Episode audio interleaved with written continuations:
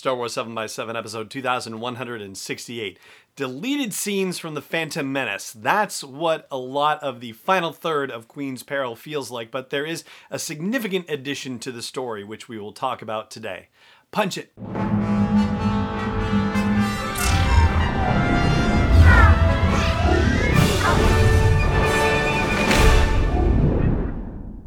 Hey, Rebel Rouser. I'm Allen Voivod, and this is Star Wars 7x7, your daily dose of Star Wars joy.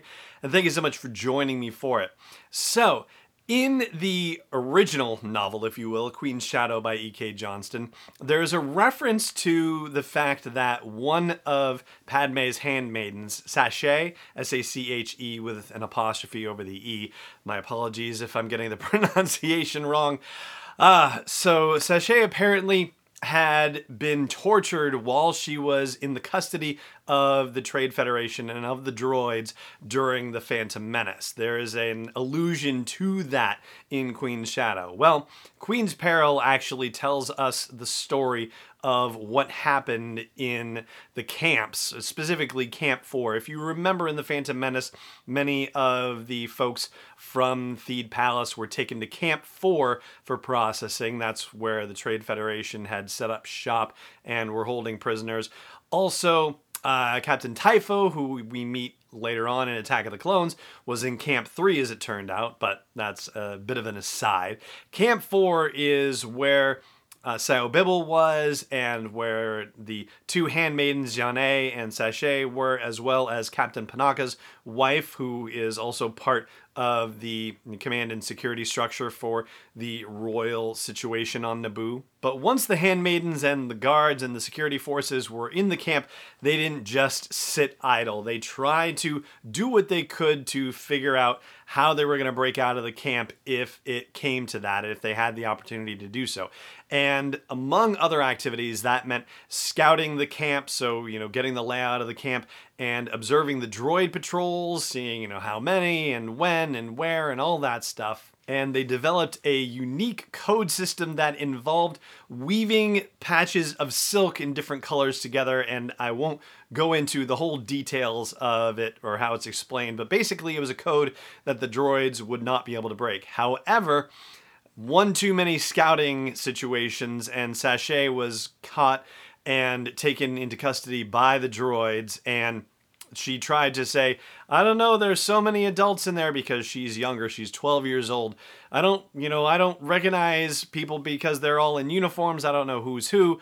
And, you know, there somebody gave this to me to walk around with. I don't know, but Unfortunately for her, that was not good enough for the Trade Federation, and they had built an interrogation space inside Camp 4 and Saché became the test subject for that interrogation room. And there's a really compelling scene where people are gathering within earshot of her being tortured, and there's a discussion about whether anyone should turn themselves in to try to save Saché the pain from going through this. And Yane says, you know, we're not going to unmake her decision for her. Either she's going to tell people what they want to hear or not. And it's a pretty powerful thing, especially when she slips into the queen's voice doing it, because of course this is one of the things that the handmaidens have been up to, is all manufacturing the same voice that they could use together. So when they swap out roles, you know, everybody snaps to attention once that queen's voice comes into play.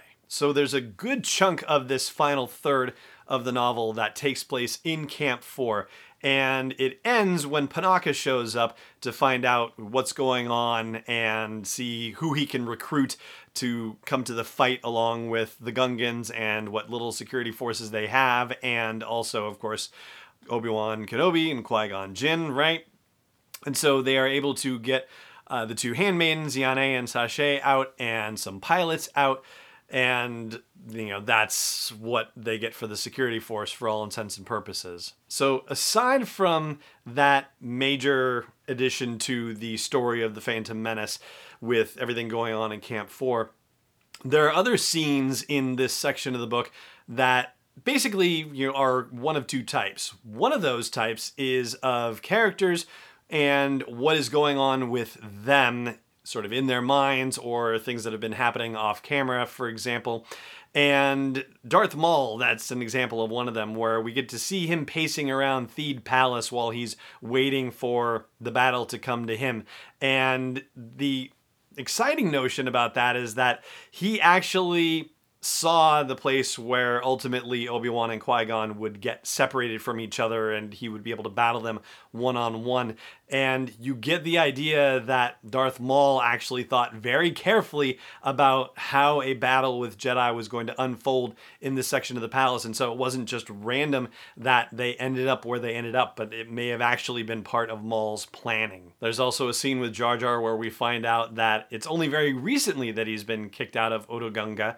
And we also find out that it's only been a week, actually eight days, when the Phantom Menace begins, that the blockade has been in place. So it's on the eighth day that Obi Wan Kenobi and Qui Gon Jinn show up to try to end the blockade situation and we find out a little bit about what's going on and about the fact that you know they don't have a lot of food on the planet and weren't prepared for this kind of emergency and the other kind of you know deleted scene-ish aspect to things has to do with character arcs particularly with Sabe who is the primary handmaiden, if you will. She's the one who was first selected. She's the one who has developed the closest relationship to Padme. She is the one who is most likely to stand in for the queen under, you know, any particular circumstances where it's necessary for her to do so. And we find out about her backstory about how she was a musician but was never good enough to be considered a first chair musician that she was always second best and there is you know some psychological stuff to this about you know how she behaves and how she acts and how she feels about you know being thrust into the role of acting as queen and this plays out with ramifications when she has to try to impersonate the queen while negotiating with Boss Nass, and later when she impersonates the queen and confronts Nute Gunray just outside the throne room, and that actually ends up completing the arc in a very satisfying way. And so that's a sampling of the deleted scenes, if you will, from The Phantom Menace that appear in the back third of Queen's Peril.